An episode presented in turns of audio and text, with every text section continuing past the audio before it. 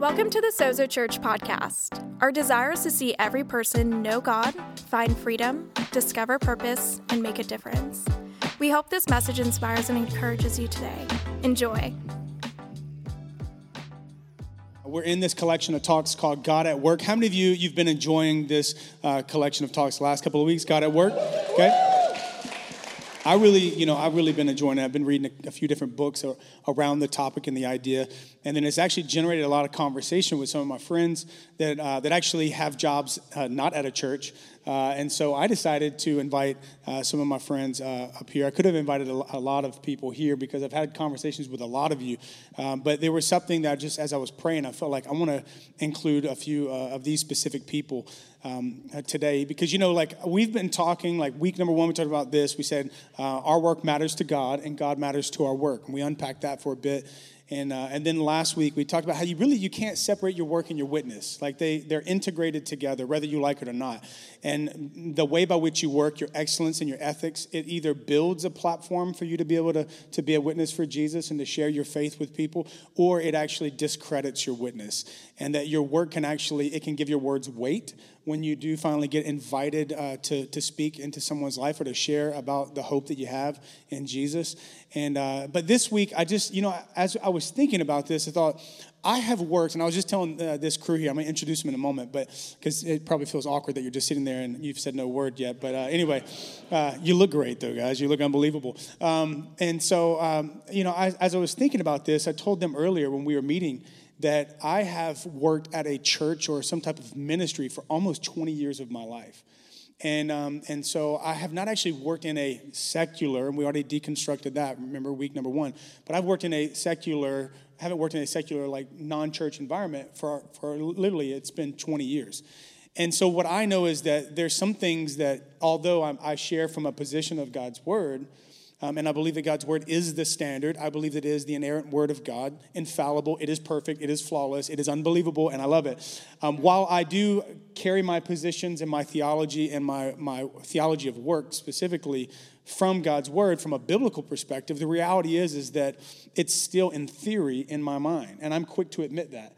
Um, I'm a theoretician. I don't even know if that's a word, but I just said it. So, but what, what you have here is you have practitioners, people like boots on the ground that have had to figure out and are still discovering how to integrate um, their faith with their work. And so we're going to unpack uh, some questions today. And so I want to intro- I want I'll just let you introduce yourself. Why don't you tell us, uh, Logan? I'll let you start. Why don't you tell us your name, where you work, what you do, and then also. What's your favorite thing about Sozo Church? It can't be my preaching. I know you want to say that, but don't say that. You have to say something else. Okay. Hey guys, I'm Logan. Um, I serve on the worship team. Give us your last name too. Oh my, Wilson. Logan Wilson. Sounds so professional, so formal. Um, I, I work at a financial tech company startup in Oakland called LendUp. Um, I mean, what I do is that I, I call the people that are late on their loans and be like, hey, how you doing? Want to try to, you owe us money, you know. But um, and then they say, aren't you a man of faith? Like, integrate your yeah. faith there. Yeah, um, that's what I do. My favorite thing about Sozo, I have to pick one thing for real. I love how inclusive the community is. I love small groups. Uh, yes, that's my answer. So, like a shameless plug it. there. I love small groups. Love By the Monday way, you can sign group. up. Hi, I'm Jasmine Ohin. Uh, hey, no. Okay, so I teach. Well, I work at the Boys and Girls Club in San Francisco, and I'm the performing arts director there. And I just love it so much. I would get to teach the little sweet demonic souls. No, but sometimes it feels like that. And um, my favorite thing about Sozo is just the awesome community. Like we're we're not from here, which many of us aren't, and I feel like as soon as we came, we just found a family, and this is like the first church that I ever feel like I like belong to, and I'm like proud to be a part of. So, yeah.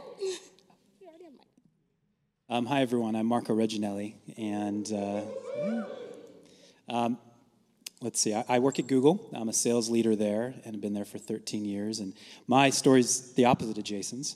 Uh, I was in ministry, and then 18 years ago, I flipped and I went to the, the workplace. Actually, ran a fashion company for four years and a startup, and, and then have been at Google uh, ever since. So, um, so yeah, my perspective has has definitely shifted over the years of what does it look like to be um, obviously a, a, Christian in a Christian environment. What does it look like to be a Christian in a, in a secular environment? Um, so, um, and then my favorite thing about Sozo is, is definitely the relationships. That's why we're here. Um, and a shout out to Elton and the worship team. We love the worship too. So, uh, oh yeah, yeah. But it's, it's the relationships for sure. It's funny, the, the first person I met whenever I moved here, uh, was was Marco and someone we had like a, a, person that knew a person that knew a person or whatever that connected us. And I showed up at Google, and uh, Marco just kind of had those arms crossed. We ate breakfast, and he's like, "So tell me, what are you doing here?" You know, it's like, "I'm planning a church. I'm so excited. You want to come?" and he's like, "This kid's gonna, he's gonna, it's probably gonna fail." But anyway, but we got you. You're here.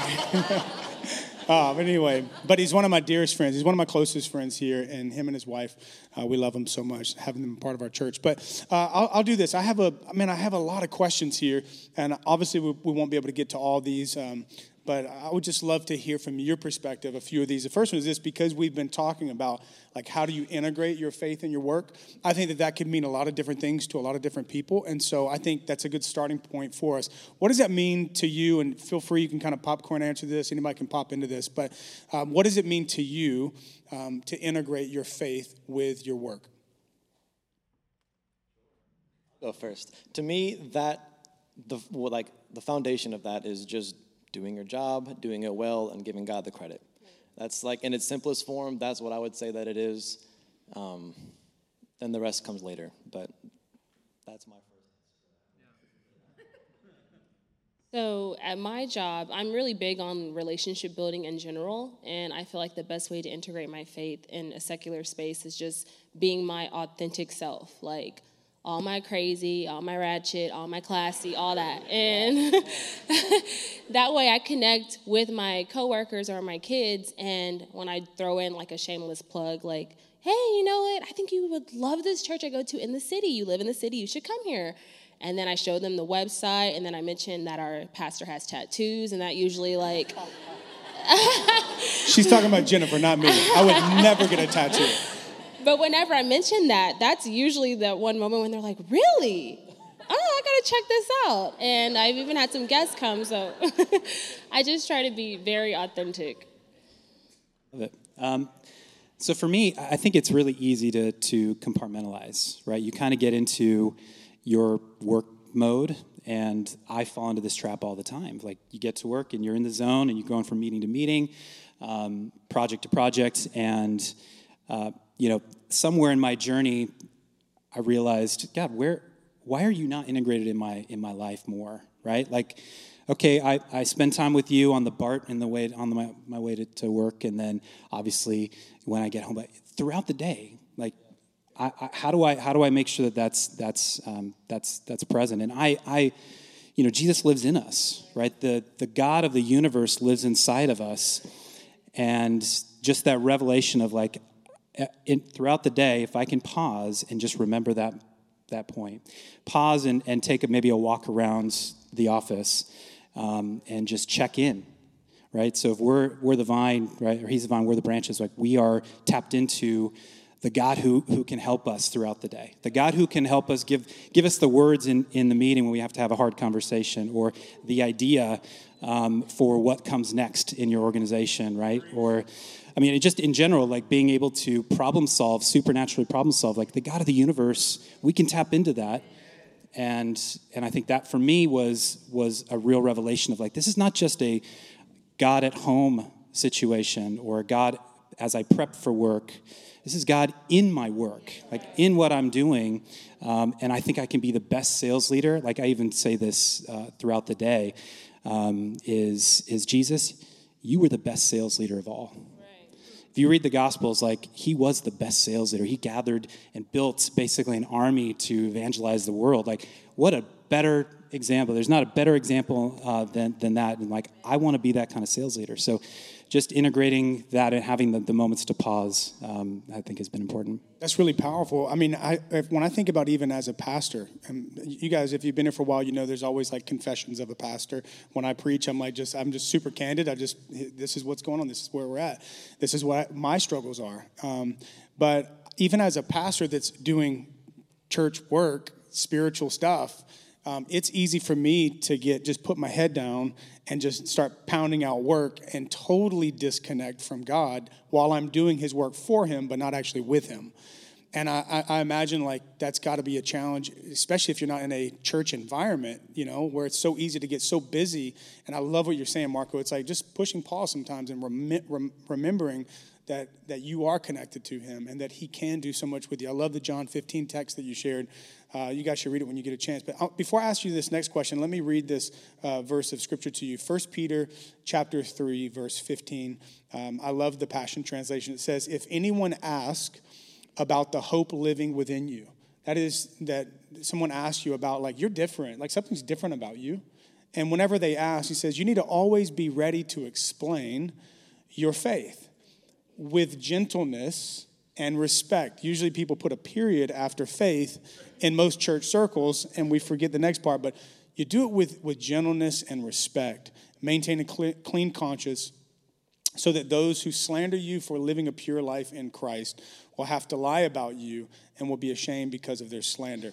Um, and so I, I, love this because it's like, hey, how do you how do you have that conversation with someone about your faith or about your church or about your relationship with Jesus? And so the next question that I have is this: is how do you personally, how do you personally? I know Jasmine, you mentioned this a bit, but how do you personally ask people from your work maybe to come check out church or uh, or you invite them to come to one of the gatherings that we have? Like, how do you do this? Have you found this to be a challenge um, in San Francisco in a city like this? Um, or have you found people to be a little open and receptive to it? So I have found that it is, there's like this underlying tension where you don't want to come off as a crazy Christian and you don't want to come off as that I'm a CIA Christian. Like, I want to be unapologetic about my faith in every space because God lives inside of me. And I find it easier with my kids because they're more receptive to like listen and just kind of hear about things in my life and they ask like questions. Um, with my coworkers, I usually kind of frame it around that this city, um, it's hard to find a place that you can call home. And this is a place that I've called home. And I've only been here like almost a year, but I say how it was really hard transitioning. But whenever I came to Sozo, I found a home. So I try to frame it around um, you find family. It's not religion because you get questions like, so are you like tied to religion? It's like, you know, I identify I'm a Christian, but it's all relational. Like Jesus wanted a relationship with us. He died on the cross to have a relationship with us. And you desire a relationship because you're talking to me. Like, so I tell them they can find a home here, and we are so relational here at Sozo. Like if it's your first time, like we're so relational, and we're so happy you're here. So you She's so home. believable because of the smile, right? She's just like smiling from ear to ear. It's like we love you. My answer, I would say it's it's it's just a process. Like you you don't want to invite them right when you meet them. It's kind of like when you're asking somebody out on a date. Like you don't want to do that right away. It's like the relation, like you get to know them first. It could like you might you might get a yes, but you might more likely get a side eye. I don't know what else you think. I don't know. It could be weird, but so I would say just get to know them. They're people. Like we're people. Like you know, don't try to make uh, one thing that I think Christians like to do. Not like to, but they just kind of do out of habit. Is that they they create an us and them mentality. And if you wanna if you wanna have influence, you gotta you gotta take that out. You gotta erase that. You know, we're we're all people. We're all on the same platform. We're on the same level. So what I do just get to know them. I mean, so practically speaking, with like one, two things that I've that have helped me a lot with work is is take advantage of any opportunity you have to talk to other people. So for me, just for my scenario, I have two 15 minute breaks throughout the day, like just to get off the phones and, and do whatever you need to do. I use that time to take a lap around the office, talk to people, like, hey, how was your weekend? I don't know, just anything, just anything, the work chattered, I don't know, whatever you could say. There's like an Instagram account of just like awkward small talk on, on business. You, yeah, but um, so just like get to know them, just talk to people, just, you know, I don't know, just they're people. But then one thing, and this one, it, I, you know, I didn't want to do it first, but like if they have any kind of like outing, if they're doing something, if they're like going out for happy hour or at extra events, go to those things. Like you don't talk to them just in work. If you talk to them outside of work before they come here, then they might actually connect with you more and see that you're a normal person too. So like, yeah. you know, I already know from the very beginning. I tell them like, you know, say a fun fact about yourself. Well, I, I moved here to help plant a church. Like I make that very open. Like that's They're like, is that a fun fact? so like that you make that like like you said like be like be unapologetic about it so that way they know that about you but then like also treat them like a normal person and i have one story um, i'll try to make it short but i so there was on like our second day of work. So we are starting there's like three weeks of training and, and there was like 15 of us all on this. This was my last job.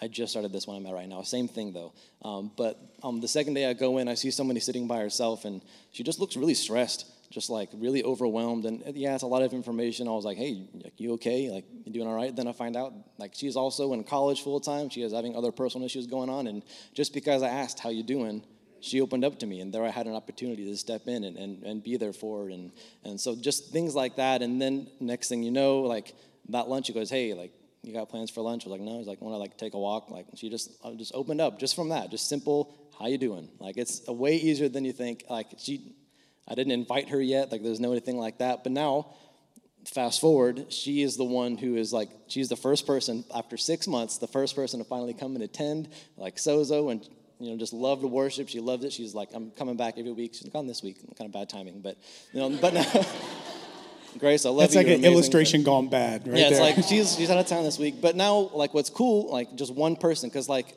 you're like six months of you're like trying to invite six months of like nobody coming. You're like, dang, like this is then one person. And now that person can kind of vouch for, for us and so and be like, hey, it's not crazy. It's actually kind of legit. And now they're like more people come in. So like, like it just with one person, it can start there and then it can all just, um, I mean, it takes off from there. It's a ripple effect. So Yeah, you know, one of the things I, I keep think, hearing, like as you're saying this, is John Maxwell, leadership guru. He makes this great statement. He says, "People don't care how much you know until they know how much you care." And I think a lot of times, um, like what I'm hearing you say is, it's funny. Like as Christians, we're always inviting the outsiders to come on our turf, on our terms. And it's like we never, a lot of times, we never go to where people are at. When Jesus' ministry was actually just the opposite, he was always where people were at. He was always going on their turf. He was always in their spaces and places. And I think that that does. It, it, it has to be like where if you're always inviting someone from your work to come to your thing, but you never go to their thing, well, it just Within looks like you're just. Go ahead. What's that? with- within a reason, they'd be like, you should come to this rave with me. Like, dude, the chicks I, are. I tell people, I tell people, as long as it's not illegal or immoral, you know, as long as you're not, you know. but that is, but hey, maybe we should talk about that for one second. Um, maybe if you, one of you guys have a thought about this, I think that's the the, the space we live in as Christians that are on mission. Is it's, it's sometimes it's messy. It's sometimes a little gray. It's not always just black and white. That that when we look at the life of Jesus, he was a controversial spiritual leader in his time, where he had a prostitute come into a mill and wash his feet that's controversial. Like all of you would question my spirituality if that happened. If we were like having lunch at your house and some, you know, a woman of the streets walks in and she's like praying at my feet, like you would be like, how does she know you, Jason? What's going on here? but I, I do think there. I mean, it's it's it's obviously like there has to be. We have to be in these places at times to to to connect with people so that they know that we are normal. We're not weird. Um, and that, that we care for them and we care about what's going on in their life. So, Yeah, I think I think a big part of this is the authenticity of our own life. Life is messy. We're messy, all of us. And I think the the challenge or the gap that exists between, you know, the world and and and, and their perception of us often is clearly that that they they see us as self-righteous, right? That we are um, uh, trying to be something maybe we're not, right? That that there is hypocrisy and, and, and whatnot. And the reality is, like, if we just were our, authentic self and allowed the messiness to be um, revealed once in a while, like this is something I, I do, and it's just because I think it's my, my nature to be um, way more open about, hey, this is what's going on. Here's here's the struggle that I'm going through, or here's the issue that's happening, you know, with with a family member, and um, it's it's basically breaking down those walls so you can have common ground right? And the common ground allows you to have a real conversation. It allows you to have a starting point for wherever the, the holy spirit wants to take that right? And i think yes be prepared in and out of season. Be ready for you know an answer. But i think so much of it starts with the realness and the, the ability to have a, con- a real connection. And they say wow you're, you're a real person. Um, you don't have it all together, um, and and be able to, to kind of um, have have a real discussion around what makes you who you are and, and how you work through and how you you know kind of have that journey through a difficult situation and where the where the Lord meets you in those those situations. So a good example um, in in my life is um, we had a family member who was uh, basically died on the operating table, came back to life, but was basically very close to um, to dying. And this is my this is my sister in law, and uh, we were as a family praying like crazy. And and so when I got to work. Uh, of course, this is who I am. I shared like, hey, this is what's going on in in my family, and and we're all. It was very clear, like we're all praying for a miracle, um, because we don't know what else to do. Uh, the doctors don't know what to do. We are praying for a miracle.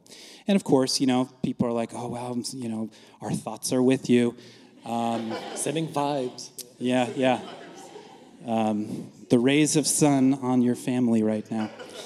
Um, but I think it's the transparency of like, no, we believe that God can do a miracle, and we're praying for that. Uh, and so when God actually did a miracle, what, two weeks later, I came back and reported that. It was a miracle. The doctors don't know why that she was able to bounce back, right? Um, so. Um, here's, here's a good one. Um, how do I stand up for what I believe uh, without pushing people away when something immoral or unethical is happening at work? So, you know, you're Christian and there are certain standards that God's word calls us to live by uh, integrity, being honest, uh, not not manipulating people or controlling people to to for you, for your own success or whatever. There's a whole series of biblical standards that we're called to live by. But the reality is, is there are times when you're in a workspace, and this happens even at churches, by the way, um, but where unethical things happen, uh, where someone's living below that standard. Well, they, that's probably normal because they're not a Christian. How do you handle that as a Christian, though? Like, if you see that or like how do you how do you deal with that you, um, maybe you have a, a, scenario where you've actually had to deal with that before just because i'm first doesn't mean i'm going to talk first okay so i have an experience um, where we i recently started my job and we have a te- we had a team member that wasn't living up to the standard of excellence and i'm like brand new coming in so i felt like i had fresh eyes and kind of um, I prayed about it and I asked my community, like, kind of how should I go about the situation. And of course, like you get the answer you don't want. They're like, pray. I'm like, no, I want to go to my supervisor. Like, I need to tell. Like, and so, but I pray. And the person that was living way below the standard of excellence that we say for our kids and for ourselves, like, he was not meeting that. And he was there for like 10 years. And I'm not saying like oh, like it was just my prayers. I do believe it was very divine for him to not be there. But then within the two weeks of I was there, like he was gone. Like he resigned. And I really feel like it was prayer, practically also um, just making sure that the same thing that I'm saying for like my kids, my coworkers, I'm also living to that standard. Like I have another story. I have a lot of stories I work with a lot of kids. So, um, just recently, last week, I had a parent come really angry towards me. I'm leaving. I'm like, bye. And she's like, You talk to those kids like that, but you ain't gonna talk to mine. I'm like, Oh, talking to me? Like, you know, I'm really thrown off. And I remember it was like, the teens are here watching. They remember everything that I say about having integrity. Like you're kind of like my faith is on display. One of our friends says that a lot. Like his faith, like when you're at work, your faith is on display. And my flesh, I'm getting angry because I'm like, I'm not no punk. You know about talk to me crazy. But then, Jasmine, I bet you could you could throw down on somebody. but then I'm also remembering that my faith is on display. My kids are watching, my coworkers are watching. They know I'm a Christian. I'm unapologetic about it. And I was so encouraged when I left because I know in my small group, um, also we have a small group on Friday in East Bay, 7:30, 7 o'clock roll through, and um, in our small group, I vocalized that God really wanted me to be intentional about my words. Like in order to go to the next level, I need to be intentional about my words because that's people are not really going to listen to scriptures or anything usually when they don't have a relationship they need to know that my like what i'm living is true and through my words a lot of that happens and through the way i live my life so whenever she's like going off on me the best thing i could think to do was just to smile and go you know what like this is this is probably not going to work. I think you guys have this from here. I'm going to go. Bye. And I was so encouraged knowing that that's something I vocalized to my small group that I was struggling with, not exhausting the most patience with the kids or um, maybe, I don't know, different situations that I wouldn't feel adequate to where I needed to be for the kids. But um, I definitely believe that you have to just keep in mind that your faith is on display, regardless of what you're saying, oh, your testimony. Like, people are looking when you don't think they're looking. And I remember my student came to me the next week, Miss, she went off on you and you were so calm. I was like, yeah, because you know what? Like, people are going to do things outside of what you feel is like what you deserve, but it's how you respond. It's okay to be angry, but what is my response? And the Bible tells us that. It's like, Jesus got angry, but what's my response to that anger? So. That's really good. You know, I, I, I was just thinking that um, the, the issue a lot of times in Christianity is that that we do not have moral authority which is this it's the alignment between what you say and what you do. And what i hear you say is that that actually you modeling what you want multiply within the organization um, as a christian it actually it builds a platform for you to be able to to to speak about what why you like kind of the hope um, to which you have that like like why you act like that. Like you're able to say it's because of my faith in jesus. It's, it's, that's why i'm like this which i really love. Marco yeah, I, I have a slightly different um, take on this, and maybe it's it's where um, some of the, the tech companies have, have gone, and, and maybe more modern companies is um, they've recognized that biblical truths, high standards, actually are good for business. And so, if you look at probably seventy five percent of most mission statements, integrity is in there, right? Great service, being a servant to people is being in there. These are these are godly Jesus principles. Um, and it works, right? So doing the right thing works. Um, doesn't mean everyone's doing the right thing all the time, but I think as a core, a lot of these companies have recognized the importance of, of having high ethical standards and, and living that way. So I'm, I'm blown away sometimes and seeing how um, many, many leaders and people in the organization are touting these, these principles and beliefs. And I'm like, wow, like they're right on. Um, you know, I think sometimes we feel like we've cornered the market on being good. Mm-hmm. And the reality is that's not the case. Like I get into work on a Monday morning and I some of people on my team they were working at a homeless shelter just volunteering. Like, okay, that's convicting. Um, you know, or, or we think we've cornered the market on on peace. Like, oh, we've got, and yes, we have the peace that passes all understanding. But our our people, you know, my my team, they're going on retreats to you know monasteries and doing um, uh, you know yoga and, and, meditation sessions and they're they're like seeking out peace as well. And so you know i think uh, there's there's a lot that that we think we come in with a certain moral high ground and it's like wow they've recognized the truths of god and they're trying to put it to work in their in their personal life. They're trying to put it to work in their business. And that's why often there's a lot of success there. Um, and so you know for me it's like god like how can i help be a demonstration of the genuine version of this. Um, and, and sometimes it's hard to kind of see that, to, to, see what, what distinguishes the genuine peace versus something that's sought at you know, a yoga retreat. Um, so, uh, nothing against yoga retreats. um, but, but you know what I mean. Like there is, there is a genuine and then there's the, um, you know, the, uh, uh, you know, the fake, the, the counterfeit that's the word I'm gonna use for. That's really good, man. Really good. I thought you said yogurt retreat. I was like getting hungry over here. It's like, man, in Jesus' name. Uh, here, you go. Um, this is such a great question. Uh, how do I represent Jesus well when I do not like my job at all? Like, how do you do question. that? Love this question. Yes. I, when I first moved here, I had a lot of jobs I did not like. Um, and I full disclosure, did not do the things I'm about to say.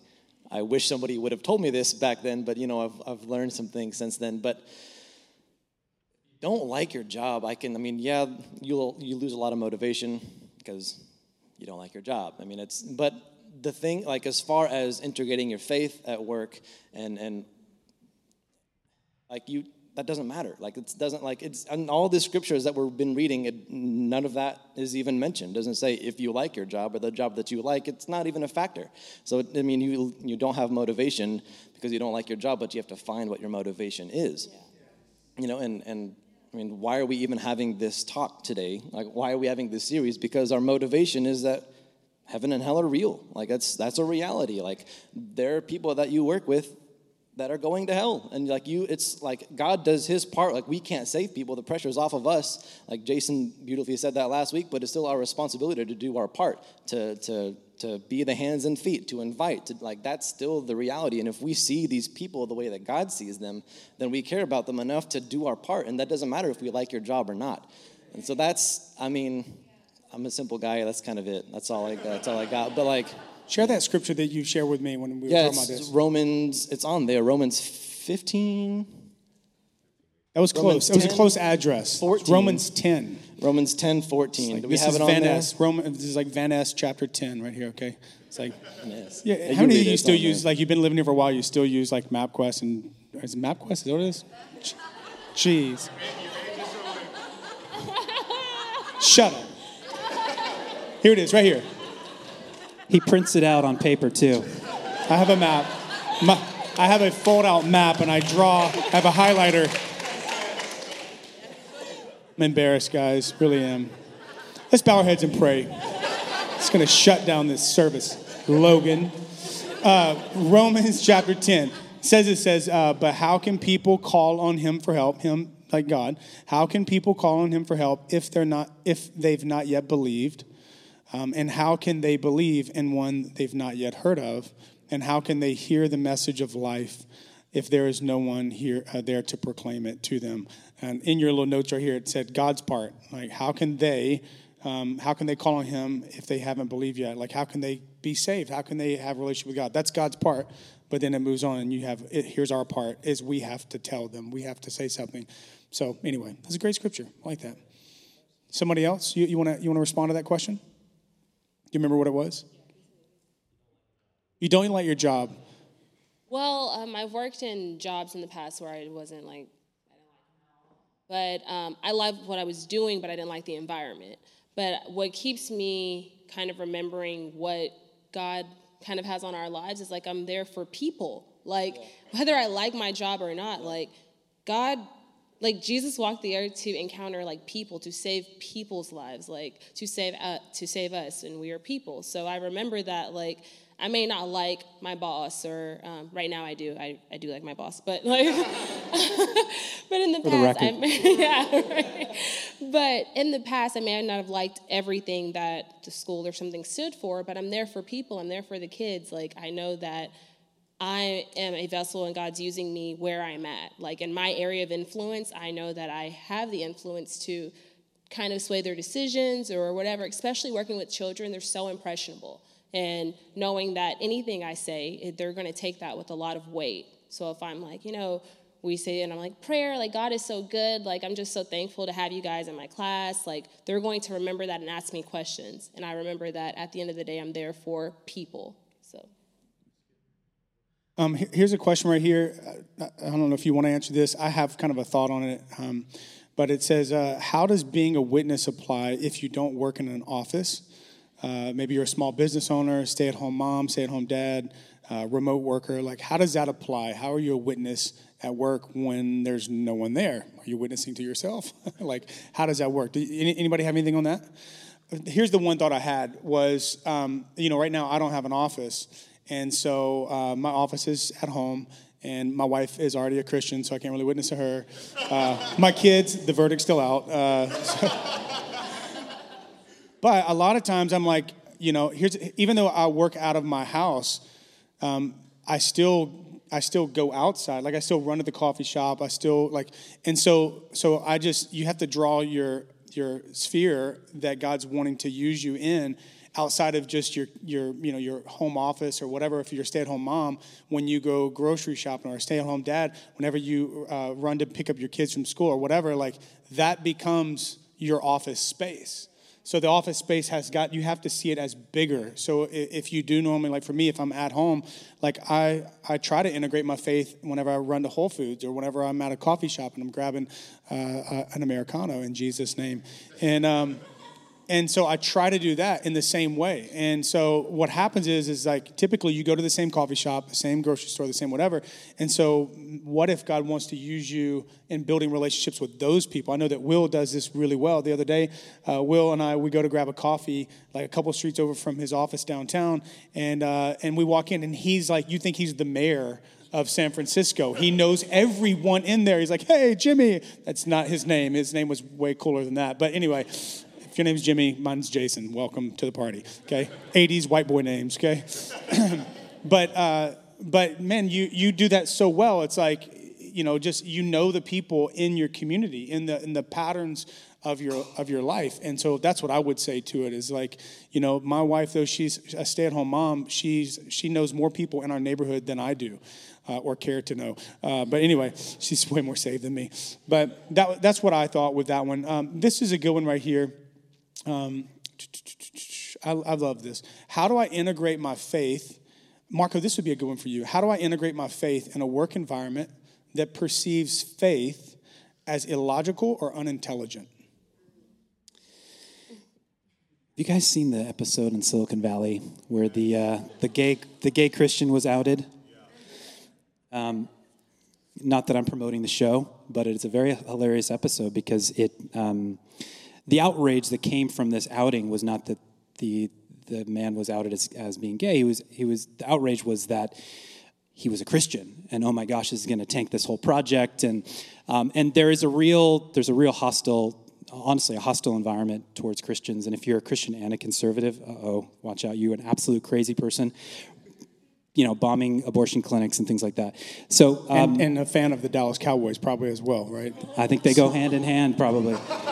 Um, or the New Orleans Saints. Uh, Stop it. Shots fired. Oop.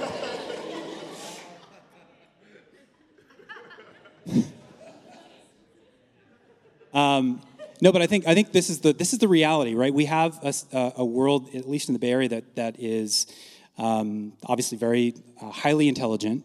Um, in many cases, these these folks have studied Scripture, probably for intellectual curiosity reasons.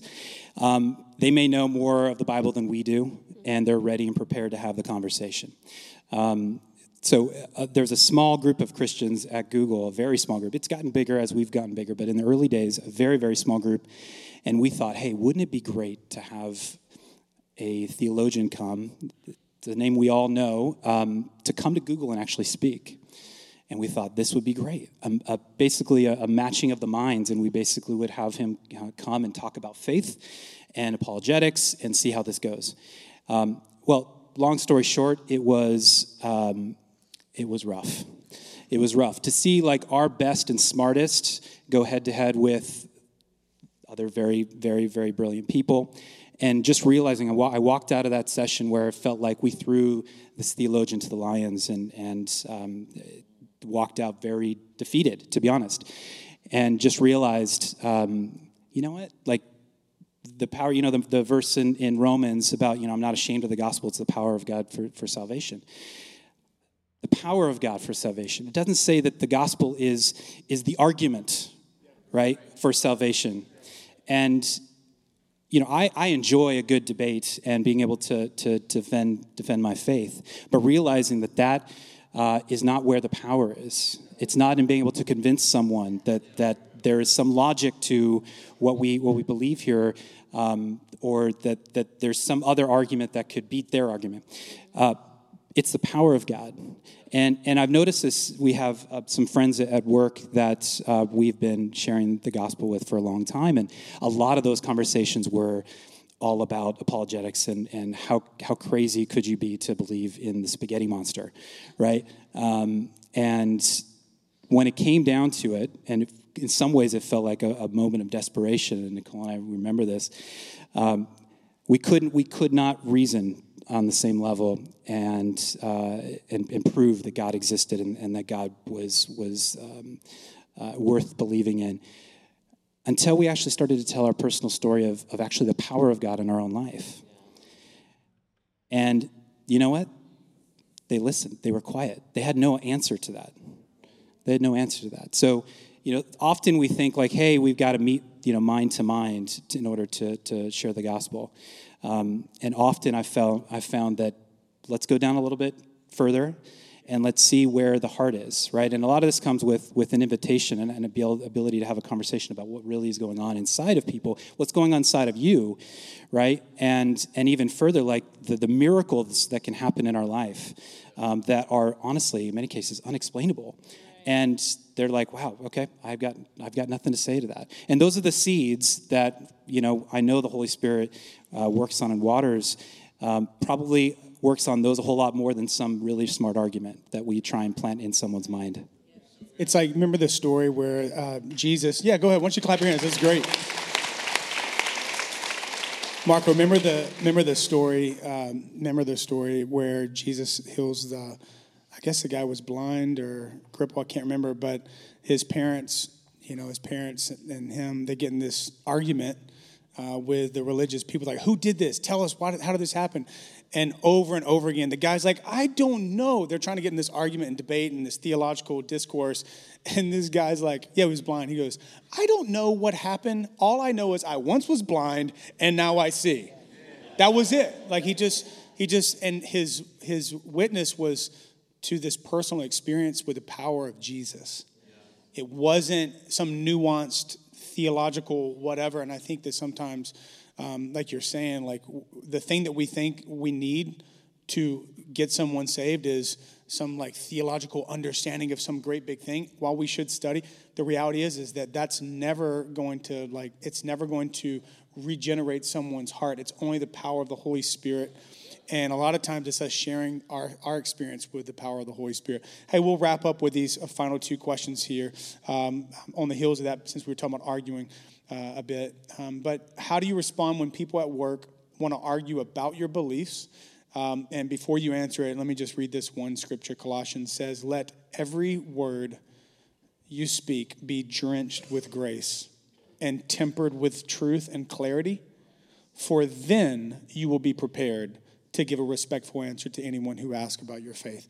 Uh, so, how do you handle it? Like, have you had people that want to argue with you and they, they it feels like a level of hostility where they're, they're just wanting to get into a debate and if that's happened like how, how would you say maybe distill your answer for the sake of time but how do you handle that like, how should we handle that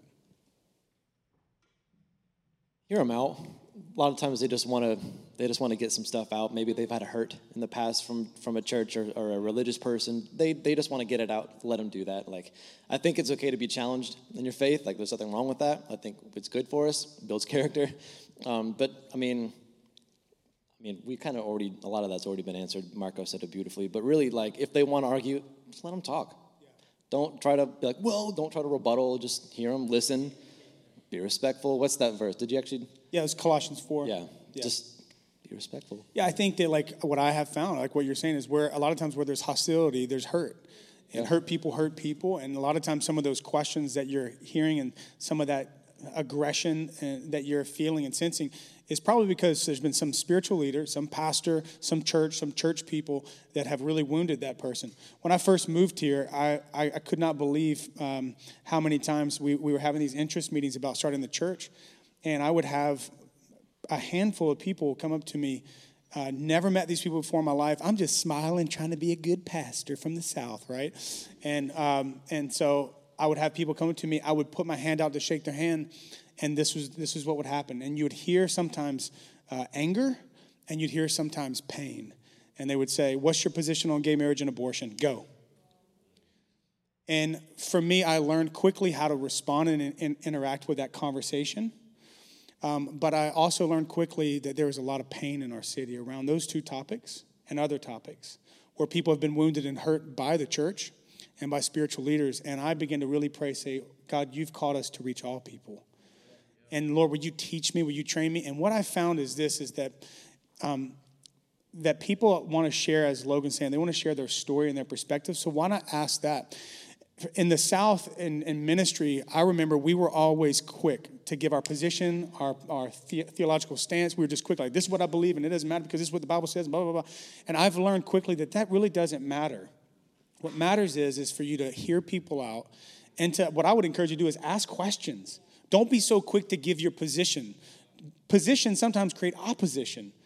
So be quick to be humble and, and have a sense of humility that, like, hey, um, I'd love to hear your story. Your story and your perspective is more important than my position, in my opinion. My opinion doesn't matter. God's word matters, and you matter. You matter to God. And when people would ask me, What's your position on this? I'd say, Here's my position is that God loves all people, and that God has, He's got more grace than we can even imagine and He wants to have a conversation and be a part of your spiritual journey, wherever you're at with this. And I've learned this over time. Like, don't be dogmatic. Don't be so quick to set your position. Be quick to hear someone's story. Because I think the more you hear someone's story, God will give you more love and grace for that person. Doesn't mean you compromise truth, doesn't mean that you don't hold to the position that you have. But I'm telling you what, things become so much more clearer whenever you begin to hear someone's background and what they've walked through. And then God can actually use you to speak into their story and to be a part of their story. Because what do we want? Do we want to be right or do we want to see people reconciled to Jesus? That's what we want. We want to see people reconciled. Sorry, I want to preach this because it's a passion of mine. Because I don't want us to ever be a church or to be a group of Christians where we're constantly putting our stake in the ground on positions and saying, it doesn't matter about your story. It doesn't, I'm, I'm right and you're wrong. Listen, I'm quick to say this. I'll share with people about a lot of different positions. Like, here's what I, I believe God's word says about it. I could be wrong. Could be wrong. Um, I don't think I am, and then I'll smile. I don't think I am, or I wouldn't have that position, but you don't think you're wrong, or you wouldn't have your position. But could we be respectful of one another to hear each other's stories? And let's go on this journey together. And I think that God can use that soil to do his greatest restorative work in the hearts of humanity. Um, let me, um, did you have something you wanted to say? I saw you lift the mic. I, I was, um, I totally agree on the listening part and, and um, you know, someone's perception of, of Jesus may, may be from early in their life where there, there was some um, hurt, right? Uh, a wound, and they're carrying that forward.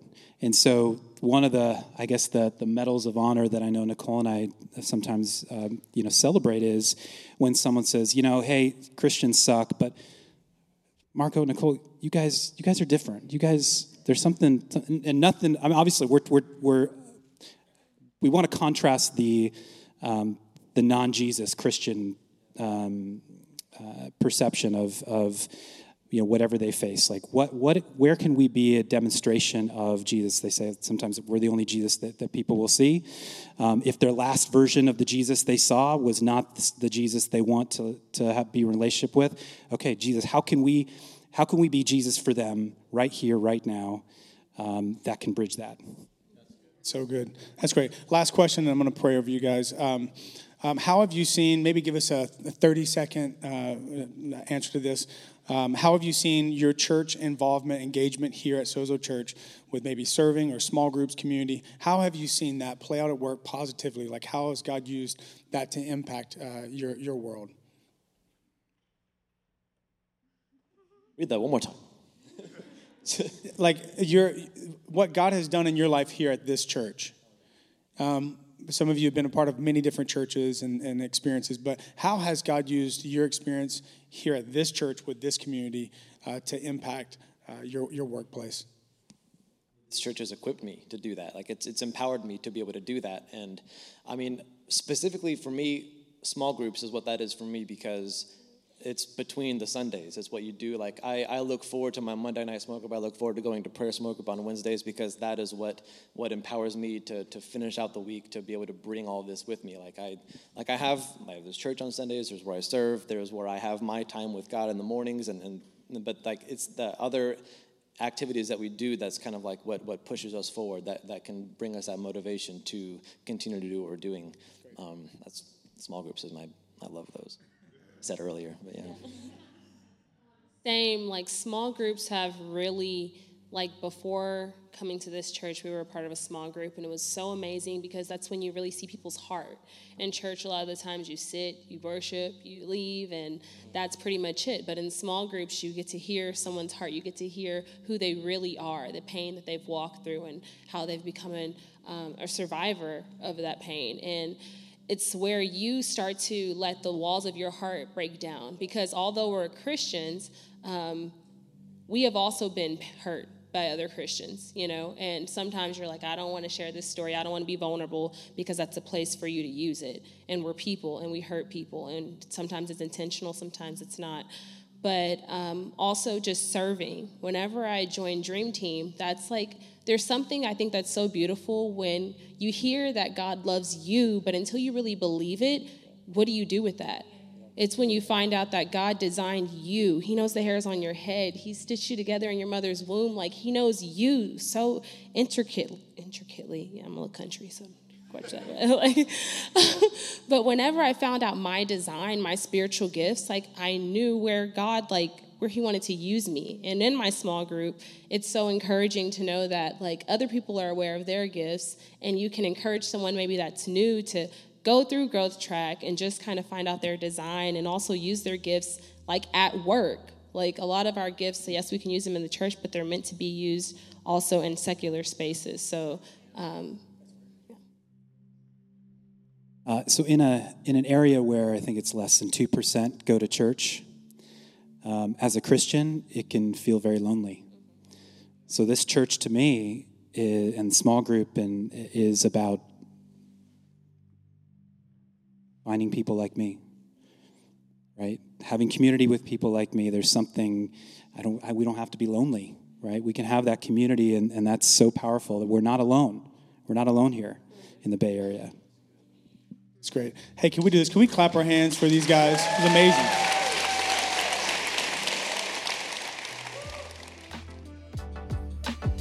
Thanks for listening. Join us each week here on the podcast or live in San Francisco. Keep up with life at Sozo by following at Sozo Church SF on Facebook, Instagram, and Twitter. Have a great day.